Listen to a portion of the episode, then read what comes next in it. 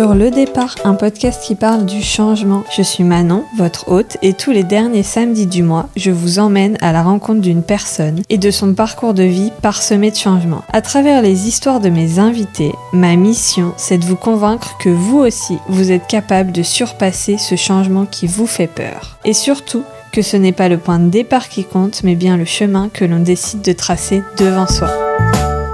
Aujourd'hui, j'accueille Bénédicte à mon micro. Bénédicte n'a pas totalement changé de vie comme mes autres invités, mais elle est en cours de transition et se pose de nombreuses questions. Aujourd'hui, elle cumule un travail salarié et une activité de professeur de yoga. Mais alors, pourquoi le yoga?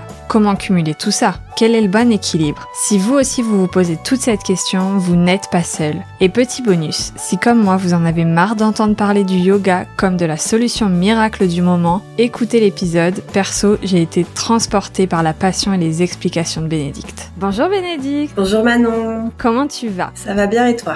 Ça va, merci. Merci d'avoir accepté euh, l'invitation sur le podcast. Ben non, c'est surtout moi qui te remercie en fait. je suis euh, ouais, je suis très curieuse de l'expérience et euh, sachant que tu as eu des des sujets super intéressants, voilà, je, je je me suis mise un peu la pression, mais non, mais c'est une super expérience. Euh, voilà.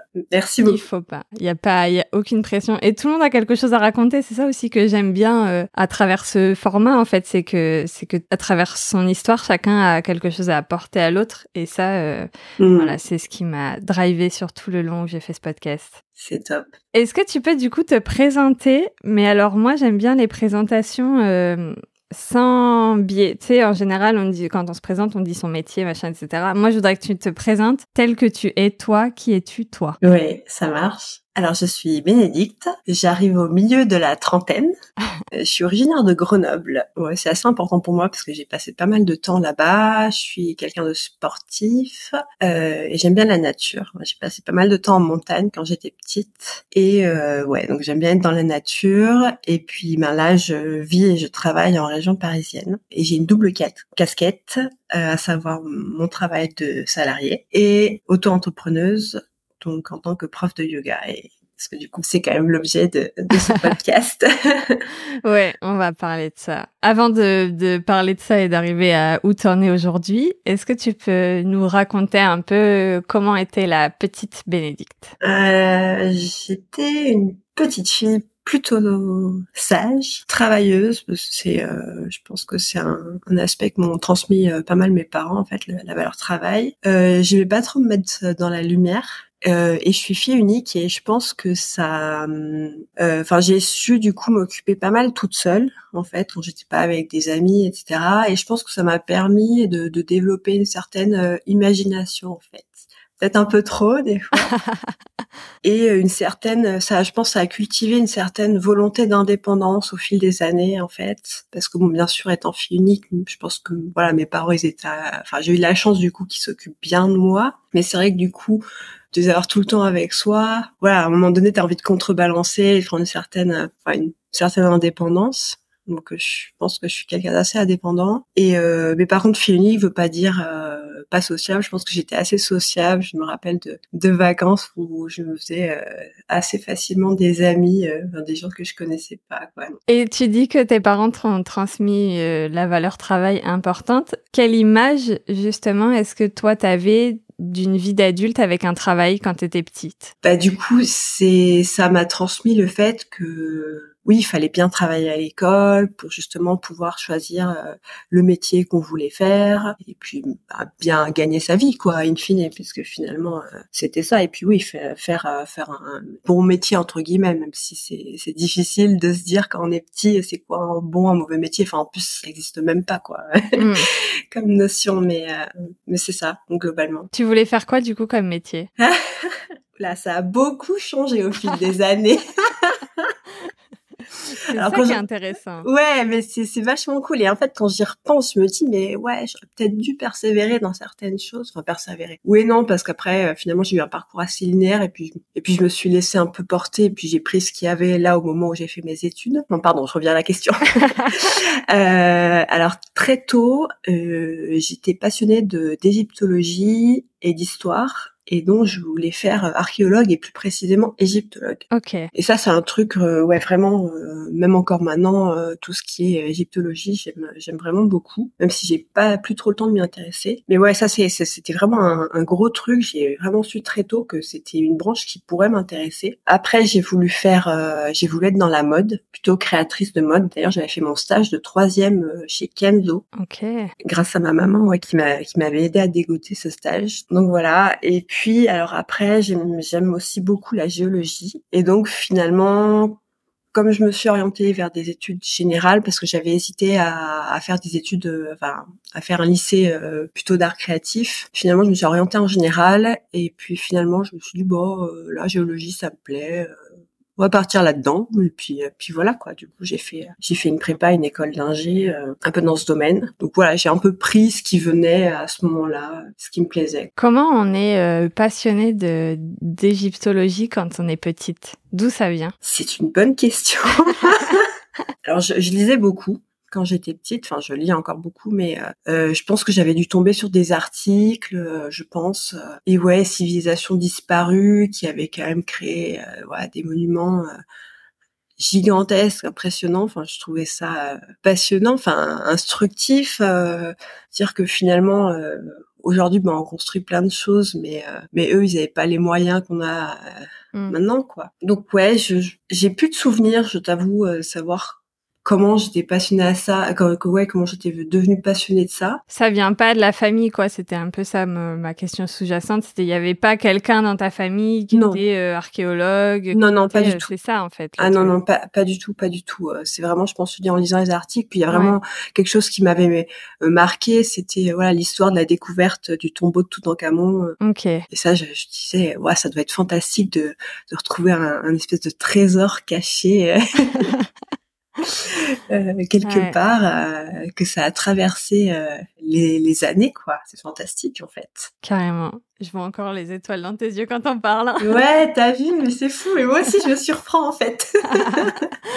et après la géologie, tu découvres ça euh, comment? Alors ça, pour le coup, c'est la famille, parce que je j'allais beaucoup en montagne avec mes parents quand j'étais petite, et donc j'ai pareil, mon grand-père est très intéressé par ce domaine-là. Donc forcément, quand j'allais en montagne, euh, on observait beaucoup les montagnes, les rochers, les formations géologiques, etc. Donc euh, petit à petit, m'en parlait, etc. Donc c'est vraiment là pour le coup c'est une un sorte de une sorte de fil rouge quoi qui m'a suivi mm. euh, depuis mon enfance et puis quand j'ai vu ça à euh, enfin ouais en études enfin à l'école euh, au lycée au collège c'est je trouvais ça aussi intéressant finalement et un géologue c'est un peu un, médecin de la terre donc je trouvais ça pas mal comme comme idée. J'aime beaucoup cette définition. Comment du coup tu t'orientes après dans les études? Tu as dit que tu avais eu un parcours assez linéaire, une prépa, une école d'ingé. Comment est-ce que tu fais ces choix-là? Est-ce que c'est en conscience? Est-ce que c'est on se laisse porter par la vie euh? en, en terminale, quand j'ai décidé d'aller en prépa, c'était vraiment pour aller dans une école d'ingé en particulier. Okay. Parce que je savais que cette école d'ingé, donc plutôt spécialisée en géologie, elle me laisserait quand même le choix d'un panel assez large de métiers, parce que je savais pas du tout dans quelle branche. Enfin, si j'avais une petite idée, mais je savais pas vraiment dans quelle branche m'orienter. Donc euh, voilà, la prépa, c'était vraiment en conscience parce que je voulais faire cette école d'ingénieur. D'ailleurs, j'ai redoublé ma deuxième année parce que j'avais pas eu la première fois euh, mon école, donc c'était vraiment, euh, j'étais vraiment déterminée. Quoi. Et après en école d'ingé, par contre, la, branche dans laquelle je voulais aller, bon, ça me plaisait, mais voilà, il y avait beaucoup d'aspects euh, calculatoires. Enfin bon, ça m'a ça m'a un peu refroidi alors qu'en fait pas du tout je pense en vrai mais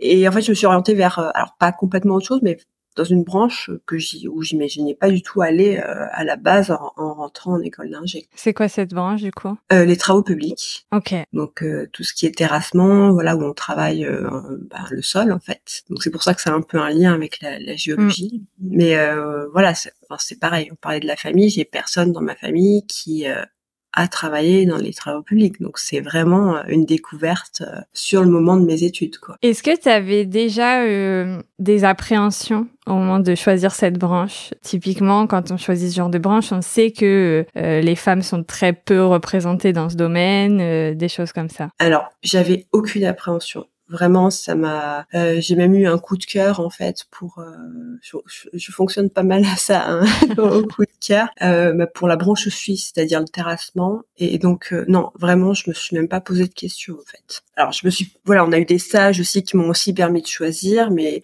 mon stage de fin d'études, voilà, j'ai décidé de le faire dans la branche où je suis encore aujourd'hui en tant que salarié. Et voilà, pour moi, sur le moment, c'était pas. Enfin, il y avait aucune impréhension, aucun préjugé, rien du tout. Trop bien. Permet de faire des choses euh, qu'on ne s'autoriserait pas si on avait ces appréhensions justement. Exactement, ouais, ouais, complètement. Il y a une citation qui dit euh, euh ils savaient pas que c'était impossible, donc ils l'ont fait. Bon, bon c'était c'est pas impossible, mais effectivement, je pense que si on se met des barrières nous-mêmes, euh, c'est dommage parce qu'effectivement, il y a tellement d'opportunités et de possibilités que il faut éviter. Enfin, il faut justement faire sauter ces barrières personnelles. Et on en a tous. Et, et moi, enfin, c'est pareil avec la situation que je vis aujourd'hui. C'est pareil. J'ai aussi des du coup, j'ai aussi des barrières autour de moi qu'il faudrait que je fasse sauter pour avancer un peu plus.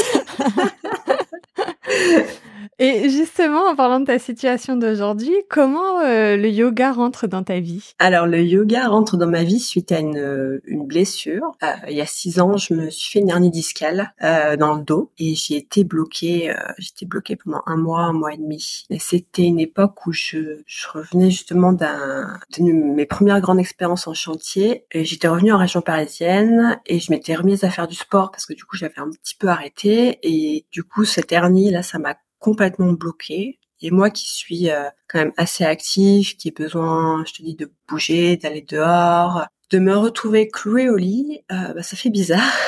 Ouais. Et donc pour reprendre le sport, euh, bah forcément je pouvais pas reprendre par exemple la course à pied ou des choses un peu impactantes. Et je me suis dit tiens, je vais essayer le yoga parce que c'était une discipline dont on parlait de plus en plus. Euh, bon alors sans, sans dire que c'était à la mode, peut-être encore à cette époque-là, mais je, je me suis dit tiens ouais je vais essayer. Je faisais déjà du, du pilate euh, en fait à l'époque. Et ça me semblait être un peu pareil. Je me suis dit bon voilà et en fait j'ai essayé et euh, enfin je suis tombée dedans tout de suite quoi comme une dans la potion en fait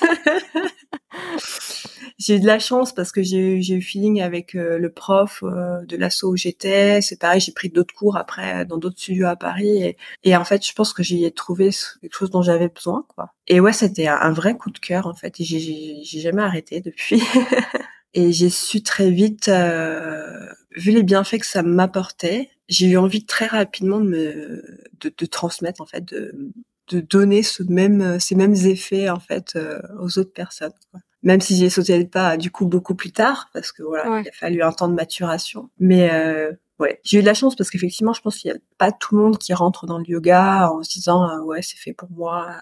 Moi j'ai eu cette chance là quelque part. Moi je pense qu'il n'y a pas de hasard non plus mais euh, mais ouais, ça a été une belle découverte et, euh, et c'est chouette, je trouve. Mais ouais, carrément. C'est quoi, du coup, les bienfaits dont tu parlais que tu as, eu, que as ressenti et que tu as eu envie de transmettre? Le yoga, quand j'ai découvert, c'était vraiment ma bulle, en fait. C'était une heure et demie par semaine pour moi, où à la fois je, on bouge et à la fois on se détend. Et ça m'a apporté ben, beaucoup en termes de, de mobilité, on va dire, euh, du corps. Hein. Forcément, il fallait que je me remette en mouvement avec le dos, tout en faisant attention, tout en me remusclant euh, progressivement. Donc ça, ça m'a apporté un peu de renforcement, euh, de la détente. on travaille, enfin le, le pilier central hein, du yoga, c'est la respiration je pense que ça m'a un peu aidé à apprendre à respirer en fait, mine de rien, parce que c'est ah quelque chose qu'on fait naturellement et on s'en rend pas compte en fait dans la journée qu'on respire. en fait, c'est super important d'avoir la conscience de sa respiration et ça m'a beaucoup aidé. Tu vois, j'ai euh, j'ai arrêté la course à pied pendant huit ou neuf mois du coup après ça. Et quand j'ai repris, et eh ben honnêtement, j'ai pas perdu mon niveau que j'avais avant. Alors j'avais pas un super niveau hein, non plus, et je faisais de la natation à côté. Mais c'est pour dire que mmh. voilà, ça ça m'a quand même aidé, et je pense surtout au niveau de la respiration et de de commencer à conscientiser ce qu'on fait dans notre corps, même si euh, bien sûr il y a peut-être d'autres sports aussi qui le permettent, hein, mais euh, ouais, d'avoir euh, une conscience que si on fait du bien au corps, on fait aussi du bien à, à son mental, à son esprit, quoi et qu'on peut arriver à, à, travailler sur son mental, à travailler sur sur son état d'esprit par le corps en fait. Et c'est encore ça maintenant qui me passionne dans le yoga, c'est que c'est un constat, hein, mais notre société, je pense qu'il y a tellement de choses qui nous déconnectent en fait de nous-mêmes. Et c'est pas égocentrique, hein, je veux dire, je pense que c'est super important d'être connecté à soi-même pour justement être plus euh, plus serein dans les relations au monde et, et aux autres. Et il y a tellement de choses en fait qui nous déconnectent aujourd'hui. Enfin voilà, les réseaux, hmm. notamment hein, euh, être sur un ordinateur, euh, enfin plein de choses que je trouve que c'est c'est mon point de vue encore une fois, mais je trouve que c'est super important de se connecter à soi, de sentir ah oui j'ai j'ai un véhicule là, c'est mon corps. C'est super important en fait de savoir ce qu'on ressent, de d'écouter son corps, parce qu'en fait on a plein de messages et moi je trouve que le yoga aide pas mal, à, enfin peut aider à ça en tout cas. Hmm. Et du coup, tu as eu envie de transmettre le yoga qu'on t'a transmis ou tu as eu envie de transmettre quelque chose de plus général autour de euh, la connexion à soi, se faire du bien, etc. Qu'est-ce que précisément tu as eu envie de transmettre? Euh, J'ai eu envie de transmettre, oui, le, yoga, euh, enfin les, les, bienfaits en fait. Parce que en fait, tu peux transmettre les bienfaits par par d'autres aspects. Il peut y avoir euh, euh, d'autres sports qui amènent ces bienfaits. Il peut y avoir.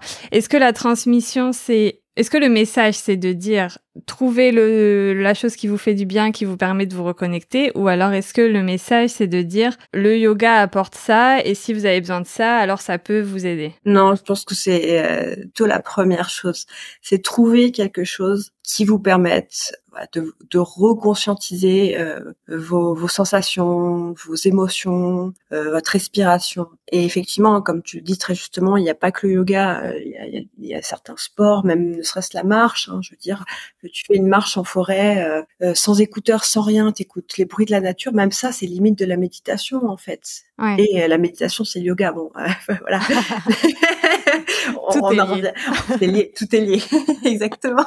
Euh, non, non, mais bien sûr, c'est plutôt ça. C'est plutôt ça l'idée. C'est euh, le, le, message, c'est il faut trouver quelque chose qui nous convient. Ça peut nous aider de, de nous reconnecter à nous-mêmes. T'as eu cette envie dès le début, t'as dit. Et après, t'as dit ça a mis un peu de temps. Ça a mis combien de temps Et c'était quoi les, les grosses étapes que t'as eu du mal à franchir, mais que t'as réussi à franchir? Alors effectivement, au bout de quelques mois, euh, j'ai eu cette idée un peu fulgurante. mais je me suis dit bon, euh, je commence, euh, voilà, je vais pas, je vais pas me lancer maintenant dans une formation parce qu'effectivement, j'avais vu qu'on pouvait se former, etc. Puis bon, j'avais cette idée, mais je veux dire sans me dire, sans me dire, je, je, veux vraiment le faire, quoi. C'est, je me mettais pas d'objectif de temps ou quoi que ce soit. Je me dis, bah peut-être qu'un jour j'y arriverai. Et c'est vrai que j'avais essayé en fait de de, donner un, mini cours, euh, enfin montrer quelques postures à, des amis. Et, et là, j'essayais de leur expliquer. Et en fait, je m'étais dit, mais en fait, c'est c'est pas si simple que ça. Euh, et après, pour être honnête, je suis repartie en déplacement. Donc c'est un autre chantier. J'ai j'ai connu une, euh, une autre prof euh, avec laquelle je suis toujours en contact, qui m'apporte aussi beaucoup, qui a un style de d'enseignement qui m'inspire encore maintenant beaucoup. Et donc là, bon voilà, comme j'étais repartie dans, dans un cycle sur sur chantier, bon j'ai pas j'ai pas plus euh, penser au fait de me former en tant que prof de yoga. Et c'est plus, euh, voilà, c'est venu du coup, euh, tu m'as posé la question de, de la durée. Ben, il a fallu attendre quatre ans avant que je me dise que bon ouais là ça y est je vais peut-être pouvoir commencer à réfléchir à me former et justement j'avais fait une formation avec cette cette prof là là que j'avais connue dans le nord de la France sur les aspects un peu plus philo euh, du yoga, etc. Et donc là, j'ai découvert vraiment une autre facette qui m'a fait dire que ah oui, mais vraiment, faut que je, enfin même si j'enseigne pas de suite ou même si euh, voilà, même si je veux pas devenir prof,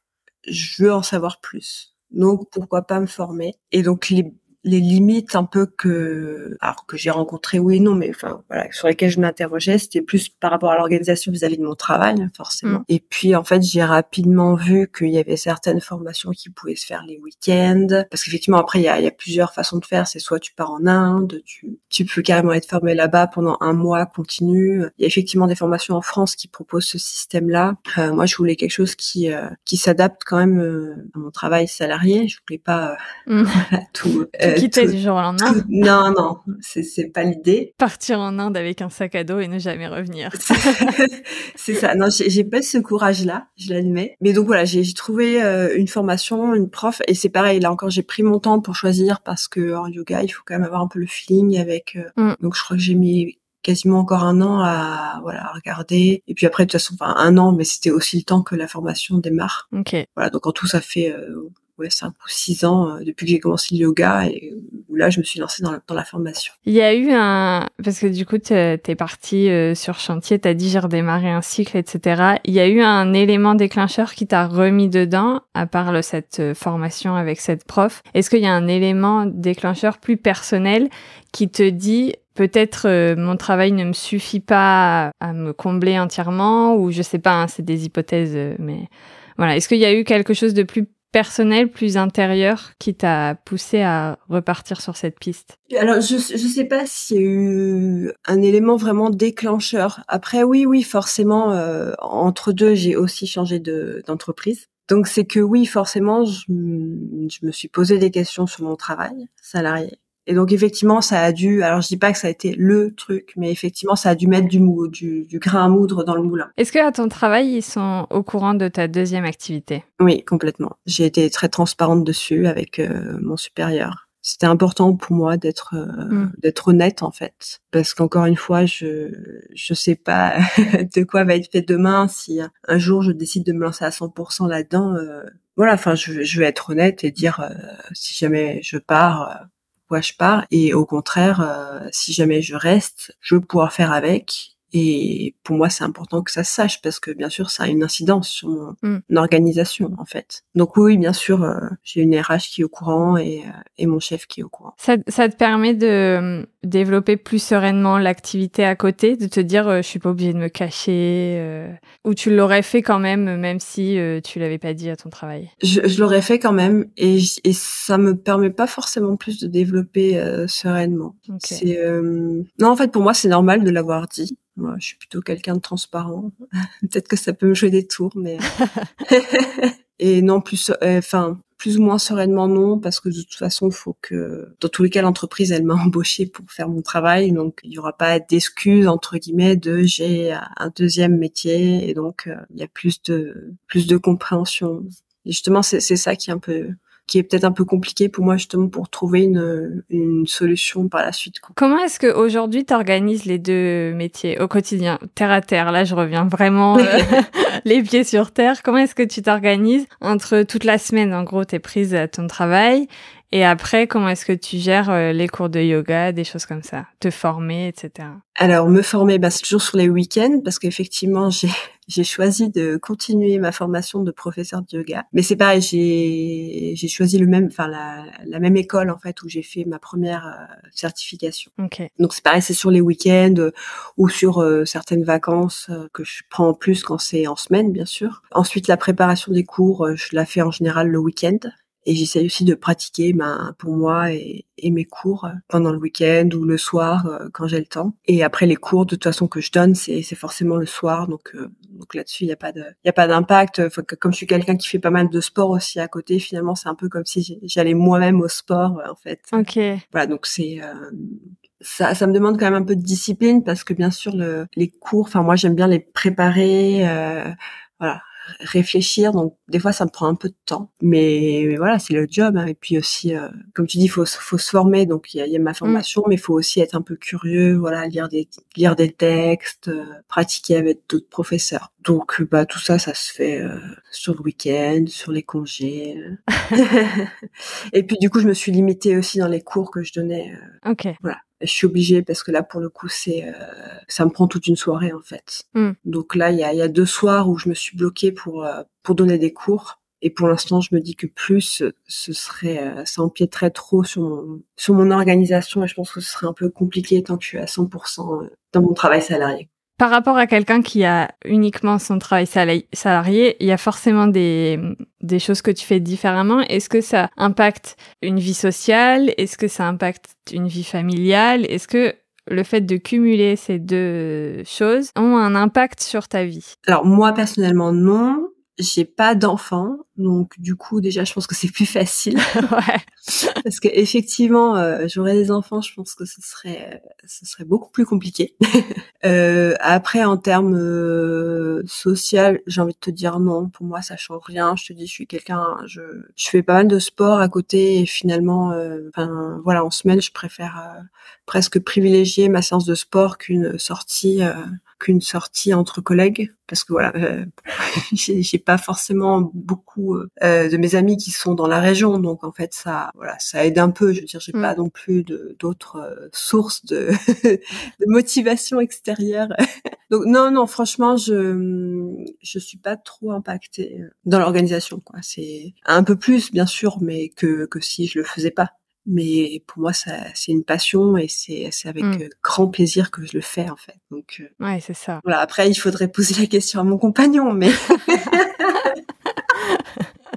est-ce que aujourd'hui tu as des des éléments qui te bloquent pour avancer comme tu le voudrais? Que ce soit continuer à cumuler les deux que ce soit aller à 100% sur le yoga que ce soit arrêter le les cours. Enfin, je sais pas. Est-ce qu'aujourd'hui, dans le chemin que tu veux mener, il y a des choses qui te qui te bloquent? Bah oui, bien sûr. oui, bah, complètement. On a, on a un peu tous des, croyances, des espèces de grands principes, euh, je pense, qui viennent de notre éducation, et puis, puis l'aspect matériel. Donc euh, oui, effectivement, euh, par rapport à mon travail, moi, ce qui me bloque aujourd'hui, c'est que j'aimerais bien, effectivement, dans un premier temps, avoir un peu plus d'équilibre, c'est-à-dire peut-être prendre un temps partiel en fait sur mon temps de, sal de salarié. Euh, comme dans beaucoup de métiers, je pense que c'est, alors je sais pas si c'est mal vu, mais en tout cas, je pense que c'est difficile à organiser parce que je pense que effectivement, euh, les gens seraient pas contre par exemple que je prenne un 80%, sauf que clairement euh, c'est l'arnaque, hein, on va pas se mentir. Moi, mon chef, il m'a carrément dit euh, ouais, ok, pourquoi pas, mais il faudra que le travail soit fait quand même. Donc en fait, si c'est pour faire en quatre jours ce que je fais déjà en cinq, bon, je veux dire rester en cinq et puis euh, faire en sorte que ça fonctionne. Donc il faudrait, si je passe en temps partiel, ce serait limite à un 50% qu'il me faudrait. Voilà, donc ça, ça j'avoue, j'en ai pas encore parlé. Je, je, je sais pas comment ça pourrait même se passer hein, vis-à-vis euh, du travail que j'ai à fournir, etc. Donc ça, c'est une première euh, interrogation que j'ai et que j'ai pas encore euh, formulée. Donc c'est vrai que ça reste une grosse limite. Après, l'autre grosse, l'autre gros frein, si par exemple je, veux tenter l'expérience à 100% en prof de yoga, on va pas se mentir, hein, c'est le matériel, c'est l'argent aujourd'hui quand on commence prof de yoga et d'autant plus en région parisienne le marché est vraiment saturé. Alors certes, il y a beaucoup de demandes aussi, hein, mais le marché est quand même bien saturé. Il y a des profs de yoga qui se, des gens qui se forment en tant que prof de yoga euh, en permanence. Voilà, c'est compliqué, je pense, du moins les premiers mois d'en vivre. Donc ça, ça demande de, de, réfléchir en amont à euh, bon voilà j'ai des économies, comment je m'organise pour euh, les répartir, euh, qu'est-ce que je me hmm. donne comme durée, etc. Donc euh, ça c'est effectivement un schéma auquel je pourrais réfléchir. Mais voilà toujours pareil, c'est il faut se donner le, le petit coup de le petit coup de boost pour se dire bon allez je je réfléchis vraiment à ça je je m'arrête un peu dans la routine du quotidien et je je réfléchis à ça, je réfléchis si c'était faisable. Peut-être qu'il faudrait que je me fasse accompagner. D'ailleurs, sur cette réflexion, je, je sais pas, c'est un truc peut-être que j'envisage. Voilà, donc ça, c'est, vraiment les, les, deux. Ouais, je pense que l'aspect matériel, mine de rien, il est quand même, euh, enfin, la, fin, l'aspect plus que matériel, financier, on va dire. Ouais. il est, euh, il est plus, euh, il est non négligeable en fait dans, dans ce choix. C'est toujours le nerf de la guerre. C'est ça. euh, et après, alors je sais pas si, si euh, je pense que j'arriverai à, à l'outrepasser, mais voilà, c'est aussi le, le, regard de mes proches. Ah, tu passes d'ingénieur à prof de yoga. On a senti le dénigrement dans ta voix. c'est quoi ce métier? Non, je, non, je plaisante. Ils, ils, le savent, bien sûr que heureusement, et, et, ils sont, ils sont très contents pour moi. Voilà. Mais bon, après, effectivement, je pense qu'il y a, il y a toujours, euh, il y a toujours, je pense, une appréhension aussi de la part des proches. Mais voilà, après, ça reste, ça reste ma vie. C'est, c'est pas, c'est un aspect, je pense, qui pourrait arriver et qui pourrait peut-être me limiter aussi, mais bon, enfin, c'est pas, c'est pas en tout cas l'aspect premier. Est-ce qu'il y a le regard des proches et le regard qu'on se porte sur soi-même et qui est complètement conditionné par la société. Moi aussi, j'ai fait une école d'ingé et une prépa et je sais qu'on nous bassine, on, nous matraque le cerveau à nous dire que euh, on est l'élite de la société et que euh, c'est merveilleux d'être ingénieur et que vraiment on va révolutionner le monde en étant ingénieur. Et du coup, changer pour un, un, un travail euh, qui est plus sur le corps, plus, euh, bah en fait, qui est, qui est complètement dénigré par ce genre de discours. Est-ce que c'est aussi du coup ce regard euh, personnel qu'on porte sur soi qui bloque? Ou est-ce que toi, t'en as complètement fait le, le deuil de ce regard? Non, je j'en ai pas fait le deuil. Je suis assez d'accord avec toi. Alors moi, j'ai de la chance dans mon école d'ingénieur justement où on n'avait pas trop ce discours en fait. Ok. même en prépa, hein, j'ai fait une prépa bio, donc c'est, on va dire, un peu moins élitiste. je, mets, des guillemets que que maths ou physique ou euh, cagne. Même éco, hein. Même en écho, je crois que le discours est le même. Ouais, c'est possible, effectivement. Mais oui, forcément. Euh, même, même si c'est pas conscient, forcément, forcément, ça nous impacte. Mais, mais après, quelque part, euh, ce discours-là, je le trouve, euh, je le trouve intéressant. Enfin, voilà, moi, je trouve que c'est aussi important que, voilà, de faire tourner, tu vois, l'économie de la France en étant, en étant ingénieur ou autre. Tu vois. Mais effectivement, après, sur les choix qu'on peut faire, oui, ça a forcément un impact. Et justement, il faut arriver à faire un travail sur soi pour euh, surpasser un peu tout ça et montrer par l'expérience que ben, justement c'est aussi vachement important en fait mm. de de pas être que dans le mental c'est c'est c'est c'est hyper important d'avoir une société qui a beaucoup enfin des ingénieurs des scientifiques euh, mais c'est vrai que c'est des métiers qui demandent à être beaucoup dans le mental et donc je trouve que c'est bien justement de trouver un équilibre où on conscientise un peu le corps je trouve que c'est euh, c'est même indispensable là où on est trop dans le mental à un moment donné, c'est ce que je te disais tout à l'heure, on, on s'écoute plus en fait, on n'écoute plus le corps et euh, alors qu'en fait on l'écoute et il y a, beaucoup d'infos à, réceptionner. Mm. Est-ce que du coup tu as pensé à donner des cours de yoga dans ton entreprise ou dans une entreprise euh, autre que la tienne, parce que c'est peut-être plus difficile, mais est-ce que c'est ce genre de cours de, que tu voudrais donner? J'ai commencé par ça en fait, pour tout dire. J'ai commencé par justement proposer à mes collègues de leur euh, donner des cours de yoga. Donc ça a pas beaucoup pris, j'en ai donné quelques-uns effectivement. Donc euh, il y a certains de mes collègues qui étaient très contents d'avoir euh, découvert en fait la discipline. Voilà, après ça a été c'était difficile d'instaurer euh, une régularité. Hmm. Donc voilà, j'ai pas forcément plus insisté, je veux pas je veux jamais imposer quelque chose voilà, si ça plaît pas aux gens ou si voilà, ils veulent pas s'imposer quelque chose, je vais pas moi insister pour que mm. pour que derrière ça, ça, poursuive. Et puis en plus, au moment où ça a un peu décliné, euh, j'ai trouvé en fait à donner mes cours dans les associations. Du coup, j'ai préféré me concentrer sur euh, les, les, cours réguliers que j'avais en association. Donc j'ai pas j'ai pas reproposé en fait dans mon entreprise. Mais, mais clairement, ça, c'est donner euh, des cours en entreprise, ce serait quelque chose qui me, qui me plairait beaucoup parce que je, enfin encore une fois comme le comme euh, alors même si le yoga n'est pas enfin je considère pas que le yoga est un sport euh, mais comme le sport je pense que c'est bien de venir aussi vers les salariés directement sur leur lieu de travail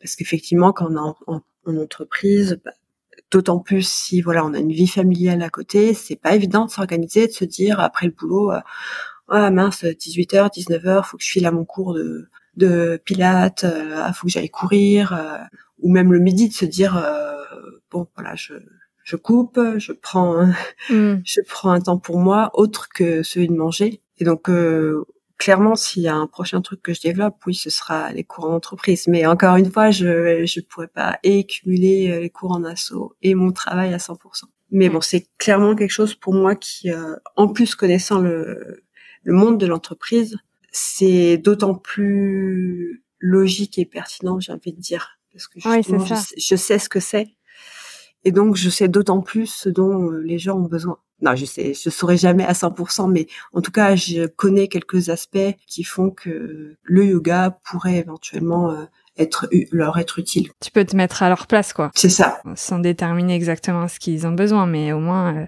dire, bah voilà, j'ai été à votre place et je sais que le bien que ça peut faire, quoi. Complètement. Tu disais que tu donnais des cours en asso, donc est-ce que tu veux me dire où, euh, quand, euh, tout ça. Euh, alors je donne, euh, oui, dans deux dans deux petites villes différentes, donc le mercredi soir et le jeudi soir. J'ai des groupes très hétérogènes parce que ça va de personnes qui ont peut-être 30, 35 ans et j'ai une personne là cette année qui a fait 78 ans. Trop bien. Donc j'ai vraiment des groupes très hétérogènes, tout niveau, toute morphologie j'ai beaucoup de femmes, à mon grand regret.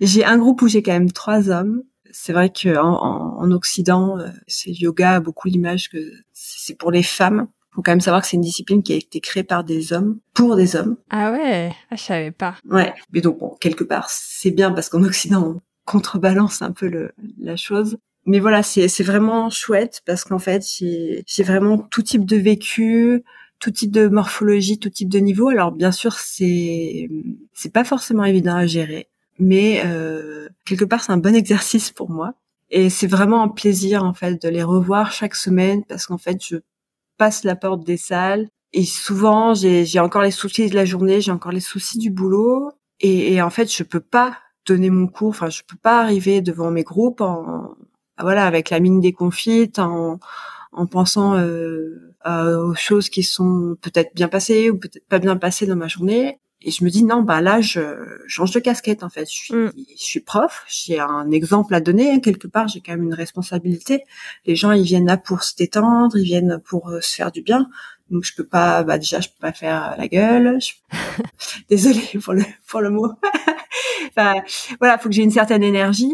Et, et en fait j'étais euh, étonnée de voir que ouais cette énergie je la trouve même vraiment où j'ai eu des périodes où ça a été compliqué au boulot. D'arriver le soir alors j'étais peut-être pas complètement satisfaite de l'énergie que je ressortais, mais j'arrivais quand même à puiser une certaine énergie pour me dire bon bah là je je transmets le yoga quoi. Donc euh, cocotte réveille-toi, euh, c'est pas le moment de penser euh, à telle ou telle chose. Et, et en fait ça me ça me transcende en fait. Et je je ressors de, de ces cours presque vidé, mais dans le bon sens en fait, si tu veux, parce que je me suis tellement concentrée, j'étais tellement dans le fait de devoir euh, voilà donner mon cours, expliquer, etc. Que ben même moi ça me fait du bien. ouais. C'est un peu égoïste, mais je, veux dire c'est c'est comme ça en fait. Je je pensais même pas que que ça pourrait être possible et c'est et c'est chouette je trouve. Voilà. Et bon a priori les gens sont revenus à mes cours donc euh, finalement c'est que ça se passe bien quoi. Mais euh, non mais c'est c'est super parce qu'il y a il y a un vrai échange humainement c'est Enfin, je trouve que c'est une expérience très intéressante. Euh, et puis surtout que j'ai pas. Bon après, être prof de yoga, c'est aussi quelque part, c'est aussi manager. Mm. Donc on peut tomber sur euh, des gens qui ont pas. Bon, c'est rare à mon avis, mais bon, qui ont un certain état d'esprit qui va pas forcément être compatible avec euh, avec euh, celui du prof ou celui des autres élèves. Moi, j'ai de la chance, franchement. Enfin, dans les groupes que j'ai, ça se passe super bien et les gens sont bienveillants. Enfin, c'est instructif, c'est riche. Quoi. Trop bien. Écoute, euh, j'ai toujours refusé dans ma vie de faire du yoga parce que vraiment euh, tout le monde en parle et je, je n'aime pas en fait les choses dont tout le monde dit ah il faut faire ça c'est trop bien il faut faire ça en fait à force de m'en parler ça me ça m'écœure entre guillemets parce que j'en suis pas non plus là. Donc j'ai toujours refusé de faire du yoga, mais euh, pour donner envie aux hommes d'ailleurs, mon chéri fait du yoga et il adore ça. En fait, c'est vrai que ça développe vachement la mobilité et tout. Et ben en fait, tu m'as donné envie d'aller faire du yoga. ah, c'est vrai, c'est trop gentil. Mais après, je, pour rebondir sur ce que tu viens de te dire, de dire, c'est que effectivement, euh, maintenant, ça s'est vraiment démocratisé et on en parle vraiment comme euh, la solution miracle, euh, la solution du bien-être. Et justement, je suis en train de, de lire deux ouvrages, là, deux, deux livres, euh, donc de deux profs de yoga, euh, Zinem Farsi et Camille Test, justement qui euh, discutent un peu de ces éléments sur le fait que le yoga est devenu un truc euh, vendeur, euh, vendeur de bien-être, etc. Et que finalement, en fait, il faut aussi se poser la question un peu du collectif. C'est bah, pourquoi on a besoin de bien-être finalement? C'est peut-être qu'il y a un truc qui va pas mm. dans la société. Bon, je, je, suis un peu à part du sujet, mais je, du coup, je comprends un peu ta vision. C'est qu'effectivement, quand il y a des gens qu'on parle que d'un truc, on se dit ouais, c'est un truc de mode, ça va passer, ou euh, c'est juste pour faire bien c'est vrai que quand il y a quelque chose qui arrive trop à la mode, effectivement, je peux te comprendre. Je suis un peu comme toi. On, se dit, bon bah non, j'ai pas envie d'y aller. Quoi. Ouais, c'est ça. Et c'est justement après, c'est les rencontres qui font que. Exactement. Et j'ai beaucoup cette image. En fait, le problème, c'est que j'ai beaucoup cette euh, cette peur aussi de moi, je vais arriver dans un cours de yoga avec mon corps tout flasque et pas du tout, euh, je gère pas du tout mes mouvements. Enfin bon, bref. Et je me dis, mais je vais être complètement ridicule. Et il y a, il y a beaucoup cette barrière là quand même, où je me dis, mais tous les gens que je vois faire du yoga, ils sont juste euh, trop bien, trop beaux, trop parfaits, trop, les mouvements, ils sont fluides, ils sont souples et tout. Voilà. Donc euh, forcément, il y a toujours des barrières dans tout. Hein. Je te comprends, je te comprends, et ça c'est aussi dû au réseau aux réseaux sociaux notamment, malheureusement. Euh, si tu vois les groupes que j'ai, comme je te dis, j'ai différents types de morphologie. Et après, c'est aux profs ou l'enseignant de yoga de mettre en confiance. Moi, je suis quelqu'un de pas souple. Hein. Enfin, je fais beaucoup d'autres sports, donc en fait, par exemple, j'ai l'arrière des jambes qui est très très raide. Hein. donc il y a des choses, il y a des postures où enfin mes élèves sont, sont meilleurs que moi en fait. et, et, donc moi si je, si je peux te conseiller quelque chose, si effectivement tu as peur d'être un peu honteuse, etc., c'est déjà peut-être essayer de, de faire des, des cours en ligne parce qu'il y a d'excellentes plateformes de yoga en ligne pour commencer à tester. Euh, même si moi je suis plutôt partisan de de faire en, présentiel parce que tu as une énergie en fait quand tu es avec un groupe. Mais après effectivement, il faut trouver le bon groupe, le bon prof qui te mette en confiance en yoga, il n'y a pas de performance à atteindre. Je veux dire, même ne pas savoir faire une posture, c'est pas grave. Ce qui est important, c'est de travailler justement la posture, de comprendre comment tu te mets en place dans la posture, et ensuite, progressivement, tu travailles. C'est un travail en fait. La posture en soi, c'est c'est pas un but en fait. C'est ce qui est important, c'est de mettre en mouvement, de travailler ta souplesse, ton renforcement, et justement euh, d'apprendre à utiliser ton corps. Mm. Mais après, voilà, après je, peux te comprendre, hein, c'est que justement c'est le problème, comme ça c'est beaucoup démocratisé et que sur les réseaux tu vois des, ouais. je, fais, des gestes, non mais tu vois c'est c'est des, des, belles photos, euh, bah je comprends que ça puisse euh, freiner freiner certaines, merci certaines personnes effectivement. Mais euh, tu viens dans 80% des cours de yoga. Euh, tu t'inquiètes pas, hein, tu trouveras largement ta place. Alors effectivement, je te conseille pas forcément d'aller en plein centre de Paris pour un premier cours de yoga ou alors je te conseille euh, un ou deux studios où je sais que c'est bon. mais mais peut-être plus en province ou, ou autour euh, où tu verras en fait c'est monsieur madame tout le monde qui qui viennent quoi.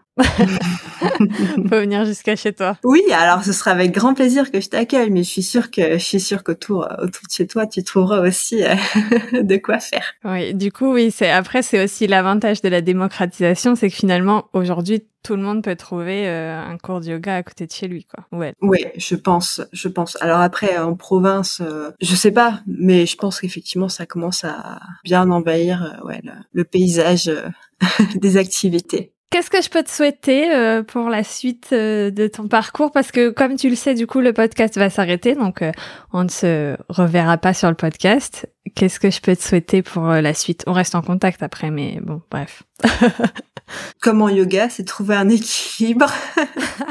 je ne sais pas lequel il sera, je n'ai pas encore la réponse, mais ouais, trouver un équilibre entre cette passion du yoga et, euh, et les aspects qui me, qui me freinent. Trop bien. Est-ce que tu as une citation, un mantra? T'en as cité quelques-unes, mais est-ce que tu as quelque chose qui, qui vraiment euh, représente ta façon de penser et de voir la vie? Il y en a plusieurs, mais il y en a une à laquelle je, enfin que j'ai beaucoup aimé, c'est justement c'est un de mes profs de prépa qui nous l'avait cité, qui est euh, l'expérience c'est une lanterne qui n'éclaire que celui qui la porte. Oh. Et je la trouve très intéressante parce qu'effectivement, en fait, on se rend compte que c'est en, vivant les choses et en, et en faisant les choses par soi-même que, bah ouais, on, a l'expérience et donc on peut apprendre.